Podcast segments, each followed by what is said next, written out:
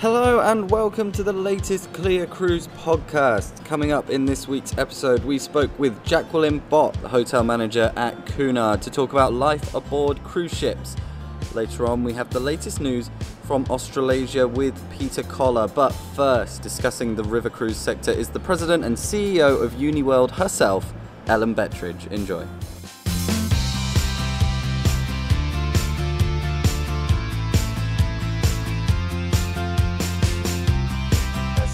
Here with Ellen Bettridge, the president and CEO of Uniworld. Yes. Thank you for joining us. It's so much fun. So nice. Nice to be here in London. Uh, and we're talking, of course, about river cruising. Yes. Uh, as a lot of people are. Why do you think river cruising is such of the moment?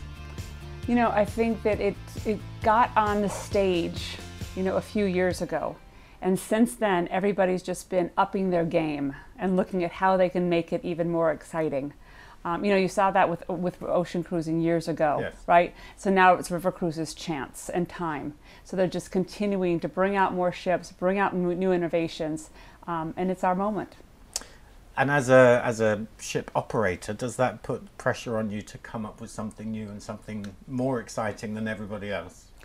It does and it doesn't. Um, we have a very unique product. You know what? We really are truly floating boutique hotels. And so we don't have to always have something different um, because our ships are all unique and different. And your design is very famous. Yes. Where does the inspiration come from? It comes from the Red Carnation Hotels. So, you know what? This company was purchased by the Tollman family back in 2004. And when they bought the company, there were seven ships in the fleet, a very small little fleet. And in 2009, they decided, you know what? Let's really turn this into a luxury brand. And with the launch of the, super, the, the Beatrice, Right. they um, went ahead and said, you know what? Let's take some of the elements and the style from our Red Carnation hotels and let's bring them onto a ship. But they didn't stop there. They also said, let's also bring the service, Okay. right? So let's train our staff the same way we train our staff in our five star hotels. And um, that really helped to change river cruising and really added that whole luxury element to it. So, do you think that extra consumer awareness is being driven by your amazing ships or by travel agents or a combination of the two? Definitely a combination of the two. Um, you know, we've seen some great success here actually in the UK in the last year. Our business is up over next year in a really beautiful way. Um, and what we've seen is that we've engaged with some of our um, agencies here in a deeper way. What I said to them is let's, let's really build those relationships, let's make them strong. And we have a great success story of a gentleman who um, I, we, I met with in January. At the time, I think they had two bookings Okay. on the you know nothing. Didn't know anything about us. I said to him let's put a few of your agents on. I know that agents have to see and experience a product in order to sell it. They came back. They were in love. They couldn't wait to start selling it.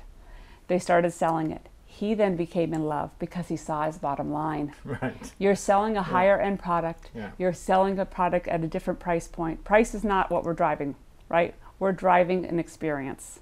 And he had a chance to see that. And it's almost a mandate in our office now to sell Uniworld. And all I can say is our bookings are amazing Well- for this year as well as already into 19. Well, congratulations on that. Is there a challenge in the UK as other markets to for agents to understand river cruising before they can understand something like Uniworld? Yeah, I think so. I don't think they understand river. I think they think that river cruising is a lot like ocean still. Right. I think they're expecting the ocean experience. And um, I think they're shocked and amazed when they walk on board as how small they are. And then they get it and say, oh, wait a minute, now I see. I mean, our average ship is 130 passengers, Right. right? Very small, very intimate. You know who everybody is, good or bad, very shortly. Uh, so it's, uh, you Yeah. know, it's, it, it is very, definitely a different experience. And agents do need to walk on board a ship to see it, but they need to walk on several. Um, there's several different types of ships out there, and there's different levels, just as there is in ocean cruising, right? Yeah. So they need to understand those differences. And we often think that um, the, the differences between ocean ships is now more understood by travel agents in a way that we need to get to with river cruising. Agreed, absolutely. So how has how has the Uniworld product changed over the last five or so years? So I think it's we've we took um, one of our ships uh, just in the last two years. It's just craziness is what's been happening. Um, we took the Beatrice, which I mentioned earlier, Yes. back in 2009. We launched her. Well, we took her out last year, and for six months we did this ship. When I say we redid this ship, we took her down to the metal, Oh, and we put in this beautiful yacht-like finish throughout. We added in more dining venues, so she actually has four dining venues now. On a 130 passenger Wow. ship There's choice. right? So she's got a fantastic steakhouse, Max's. She's got Schubert's, which is a little place in the front of the ship to grab food. You've got your beautiful dining room, but of course, we also have 24 hour room service, Right. which most don't have that. So it's really, um, we said, you know, we need to up our game. We need to make sure we have the best ships on the water. And what do our customers want? They want more suites, they want more dining venues, and they really want more luxurious finishes. Um, and wellness has become a bit of a buzzword in the industry recently. How is how is that on Uniworld? You know, wellness has been with us for a while now. We actually have a wellness coach on every one of our ships. Okay. We offer yoga classes every morning. We have activities called Let's Go, where customers can go out and go walking with our guides, go on walking tours of city with the guides, go biking with our guide. So we have someone who is there all the time, and that is their full-time job, is to be the wellness coach. Um, famously, you launched U by Uniworld uh, recently. What's happening with that particular brand? Well, and, and it is really recently. You know, I feel like I've been talking about it forever, but you know, we really launched in April of this year. Was so it it's just, April? it was Wow. only April. Okay. We've only been sell- selling for a few months, so it's really, it's uh, it's amazing to see. But you know, year one was a year of understanding what the customer wants. So it is a new product. So it was about listening to our customer Sure. and making some quick changes. It was about evolving it, um, and I think we've got it into a really good place. I'm very excited about next year. We're already seeing the forward bookings are strong. Lots of groups, lots of charters, um, gay and lesbian groups, singles, honeymooners. That is who's buying this product. And is it more difficult now with two almost separate brands than running just one brand? Well, I'm really happy because I'm a Gemini. So I have two personalities. so therefore, I get to you know, figure them both out. It is difficult. Um, you know, there, there's two very different stories, and actually, we're in the process of right now of taking our res staff through. Here is the differences. So when someone calls and wants to book U by Uniworld, make sure they understand what it is, Right. and here's the top th- five things you got to say, so that they they really do understand that there is a difference. And there's a different guest profile, presumably. There is. Um, the average guest on uh, U by Uniworld is about 35, 40 years Okay. old. They're young professionals. Uh, they're very active. Uh, they're not looking to be confined. They want to do what they want to do, right? And they want to design their own vacation. And that really is truly what the, this is their floating hotel that's taking them through a different place. And by the way, the majority of them have never been on a river cruise. So great for the industry. Yeah, it is. Um, and Yangtze is something that uh, Uniworld have been talking about for a while. What do those new itineraries mean for Uniworld guests? Right. So it's it's about how we can further explore China in a different way. So we had a ship there before, which was a much larger ship, and we had this just the suites on the ship. We now have our own ship, um, and she's smaller. And she's uh, offered. She's an all balcony, all suite ship with a staff ratio of one to one. Wow. She's got a beautiful movie theater on board, a two-story um, restaurant on board. So um, she's spectacular. So it's really about bringing that true luxury experience to the Yangtze. So it feels like you've been really busy and doing lots lots of things. What's next? What's next for Uniworld?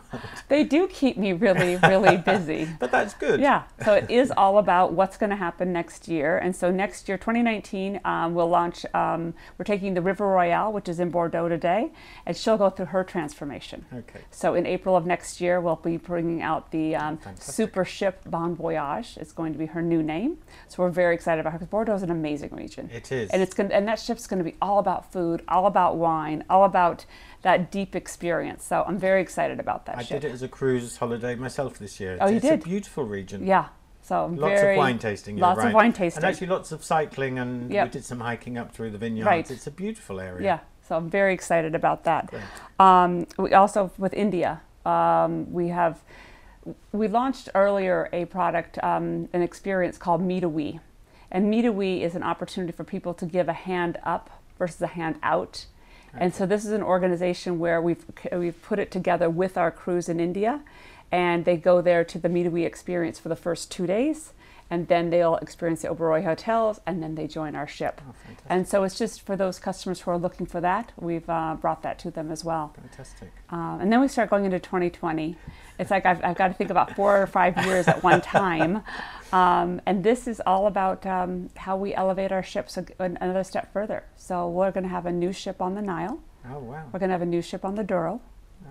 Uh, we're going to take the uh, River Countess and completely redo her, but not just the ship. We're also going to redo the experience. The River Countess is in Venice. Okay. And so um, today we go on the Po River, and we're looking to actually have the ship just stay into the lagoon and actually visit some of the beautiful islands there and make it a truly immersive Venice experience.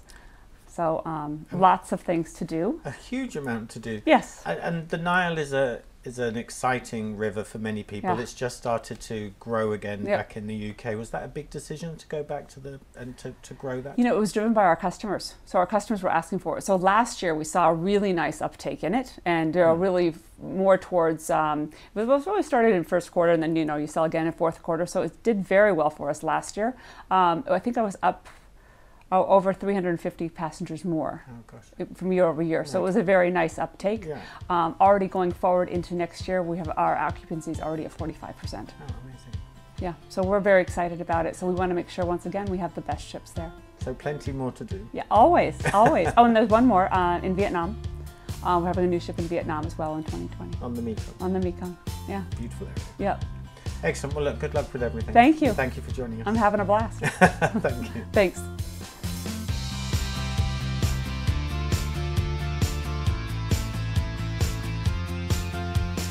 So I'm lucky enough to be on the beautiful Queen Victoria with Jackie, who is the hotel general manager. Is that right? That is correct, yes. Uh, so briefly, what does the hotel general manager do?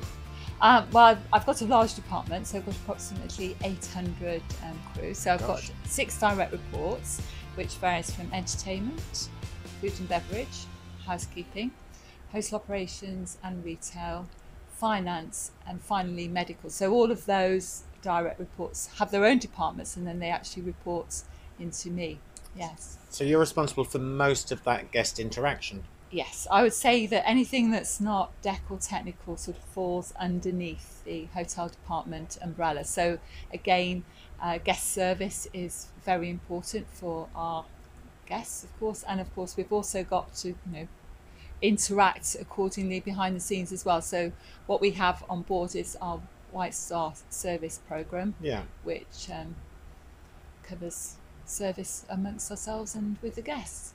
So do all of those crew interact with the guests somehow? all of our, our crew, not all, not everybody, predominantly housekeeping and food and beverage, but we've got a lot of people who work behind the scenes. And what we do is we make sure that they fully understand that they too can impact on the guest experience. So there might not be the face-to-face contact, but they can impact on the guest experience and what they're completing in their role. Uh, Yes. And presumably it's quite a mix of nationalities on board. Yes, we can have up to approximately 50 different nationalities on board from Wow. all over the globe. So yes. And today is turnaround day for the ship. Is that the busy day for, for some of the departments? Uh, it's a busy day for all of the departments. Um, of course, housekeeping are you know resetting all the cabins, staterooms, and then we have food and beverage, which is sort of quite lax in the morning for them. But of course, the pressure's on in the evening Yeah. when they're meeting their new guests for the first time.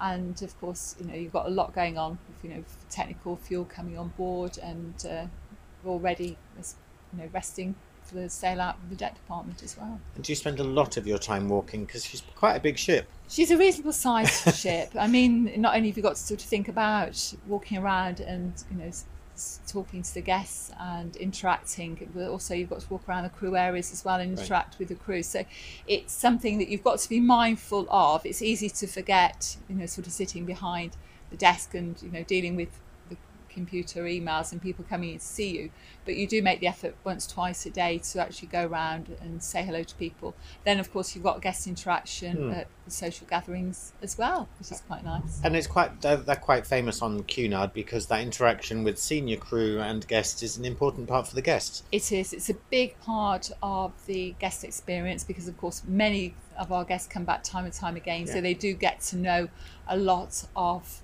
uh, the team members on board, and and it's nice for them to see familiar faces. and of course they like to you know meet the officers at the cocktail parties or whenever we are walking around the ship or even on the quayside you know towards dispatch whatever sort of to make sure that they're in safe hands Sure. And you mentioned the White Star service. That's such an important part of, of what you do. Absolutely. Um, we've got the White Star Service customer customer service program, uh, Yeah. which was um, introduced about 12 years ago, and we've just relaunched it. And all of us, from the captain and myself down, that Yeah. we, you know we've got to embrace a reinvention of it. But it's it's great and it's been well accepted on board. And then of course we're we're rolling it out to people who work at Carnival UK, and then other people who we actually interact with, whether it's you know people who work in the terminal, the ladies that check in as Yeah. well. So it's a new process. Fantastic. So, a little bit about you. You've how long have you been with Cunard, and and how did you end up at Cunard? Uh, I've been with Cunard for it'll be about just about three years. Okay. Um, I have been at sea for 23 years, but um, I was asked to come to Cunard about three years ago for six weeks, and I'm still here. So it's a long six weeks, but no, it's great because I, I actually applied to Cunard when I decided to come to sea, but unfortunately, as I wasn't fluent in a second language, uh, I was unable to apply. So I went to P&O instead. So I worked for P&O for 20 years, which I had a you know thoroughly enjoyable time And what and what made you decide to to to uh, a life at sea? Uh, I mean, I'm from the Midlands, so of course, you know, you don't really have that much involvement with Right. the sea. And I actually cruised uh, on uh, one of the old P&O vessels, Canberra, that some people will have heard of. Yeah. And uh, that was it. And I thought, well, sort of, you know, get out of a, a rut at home and do something completely different and see the world, which of course is what I have done Yeah. and uh, it was great. Yeah, so no looking back at all. Um, and it was interview went okay, but of course I wasn't, you know, I wasn't fluent in shorthand. And then of course I got a phone call a month later saying, Jackie, you know, you've got to, can you cut? Jane's walking walk down the gangway uh, on Canberra in Sydney, and we need a new a junior assistant Wow. purser. So that was it. The rest is history. And what kind of jobs have you been doing over those years? I have completed most of the roles in the hotel department, other than uh, I haven't actively completed the role of food and beverage manager, but everything else other than medical and entertainment. So, but having worked closely with those departments over the years, you've got certainly a lot of knowledge and experience. And was it a lot? And is that a lot of fun working with? Because it must be a quite a close community on board. it is a very close community on board, and um, I think we, you know we're always engaging one, with one another. And I mean, I see my direct reports; it can be you know four, five, six times a day. You know, either in one another's office or around the ship or completing rounds. So you're always you know interacting with your team members and hotel seniors as such. Yeah. You said that you uh, very much wanted to see lots of the world.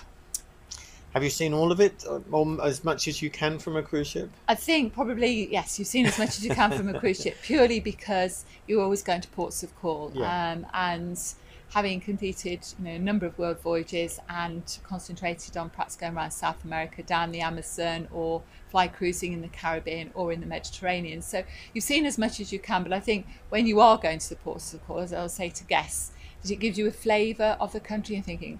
Oh, you know, I'm not going back there again. Or yes, I've Or got I to go. yes. I've got to go and spend more time in Australia. Yeah. I've got to go and travel. So it has broadened your horizon because, of course, you're meeting lots of different people and you're mixing lots of different cultures. So, which is And I'm sure everybody asks you what your favourite port is, but is there a port that probably isn't a hero port as such, but is one that you love or have fallen in love with? Um, I actually like any Italian port of call. Mm. I, I love it, uh, Italy, and you know, having worked for two two new builds in northern Italy.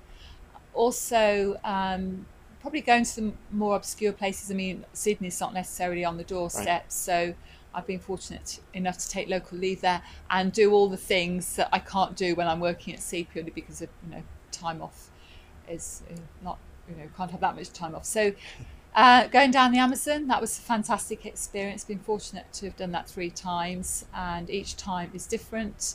And going down to the Falkland Islands, so yeah, I've, I've sort of seen quite a few places, and um, yeah, so it gives you that opportunity now of you know places that you want to go back and see a little bit more of, and of course there's lots of things that you would like to go and see inland, which you've of course got to do independently. Yeah. Now, famously, the three queens are in Southampton today. Mm-hmm. Have you worked across all three, or is there one that you I've actually been very fortunate um, to complete the role of hotel manager, hotel general manager on all three queens. Oh wow! So uh, yeah, very fortunate indeed. So I've I was on the Queen Mary and just come over here, then going back to the Queen Mary for a short stint, and I was on Queen Elizabeth for most of the world voyage in earlier on this year. Fantastic. So yeah, feel very fortunate, and they're all. It all none of them is my favourite ship. They've all got positive points. Yeah, you have to say that. yeah. They always, but if you are asked that question, people always say it's the ship I'm on. But they're all great in different respects. So uh, yeah, enjoyed working on all three. well, thank you for all the good work you do uh, for for guests, um, and thanks for your time today. It's an absolute pleasure. Thank you very much. Thank you. Well, that's nearly the end of this week's episode. But before we go, here's the latest from Peter Collar. Peter. The past month has been extremely busy in both the Australian and the Asian regions, and while Aussies and Kiwis have been welcoming new ships for the summer season, along with uh, continual announcements of new deployments for seasons ahead, Asia moved through its busy cruise conferencing season where leaders and executives spent time in the fastest growing region in the world. Seatrade Asia was held in Shanghai, and I have to say it was another great event where I enjoyed delivering some workshops for the Chinese agents in this new to cruise market. And part of the appeal of the conference was just seeing the collaboration between so many different stakeholders, from the cruise lines themselves to ports and tour operators, agencies and suppliers, all whom have the common interest in building the domestic market. Actually, China was in a delicate position this year as, despite being the second biggest provider of cruise passengers in the world, there was a slight downturn in this year's cruise numbers due to a number of external factors, and a challenge that uh, in the Chinese culture is it can be seen as a negative. However, the most encouraging tones to witness during the event was very positive. Local government authorities and ministries declaring that they recognise the challenges and not glossing over them, and actually have spent the year to readjust some of their perceptions, protocols, and direction just slightly so that they can continue their ambitious endeavour to building a great local market. It was messaging of strong leadership and certainly goes a long way to continued confidence and progression in their market. Also, last month, I'm pleased to report that CLIA signed an agreement with MATA, which is the Malaysian Association of Tour and Travel Agents, for a shared focus to drive cruise tourism in Malaysia, and we'll work closely with them, uh, advocating and supporting the devel- development and sustainability uh, of the cruise industry in Malaysia, while we'll also assist in the education of cruise across the nation. Also, for our Indian agents, I can confirm that I will be presenting a keynote address on the fly cruise market during SATTE conference held in Delhi during January. And after last year's attendance of 25,000 participants, I'm actually really looking forward to uh, uh, doing that again and hopefully getting to meet some of you. Uh, locally, a big congratulations to Jo Patton from Travel Managers, who's won this year's Avis Scholarship Program. It was a spectacular setting at the Park Hyatt in Sydney, and just spending time with Jo through dinner, I have to say some of these initiatives her and her sister Paula are doing are, are very exciting to see. And well done also to Michael Gazal as well, um, General Manager of Travel Managers, for providing obviously an outstanding environment in which their teams develop because it was their second win in a row. And CLIA is actually a, supporting sponsor to the Avis Scholarship Program as we believe it's important to be able to nurture our travel industry and its great talent that's coming through. So that's quick catch up. I'm off to Jakarta this week to spend time with our great supporters, Singapore Tourism Board, for the Cruise World Conference as we conduct some workshops and panel sessions for our Indonesian agents who are doing very well in their development. It's an emerging market and numbers are very positive, so again, just showing how wide our Cruise World market has become. So that's all from us this week. Thank you to Peter Collar, Jacqueline Bott, Ellen Bettridge, and of course to Andy Harmer for this week's episode. What did you think? Share your thoughts by using the hashtag CLIAPod, that's C L I A P O D, across all social media. And we'll be back again next week. Thank you for listening. My name's Toby Cruz. Happy cruising.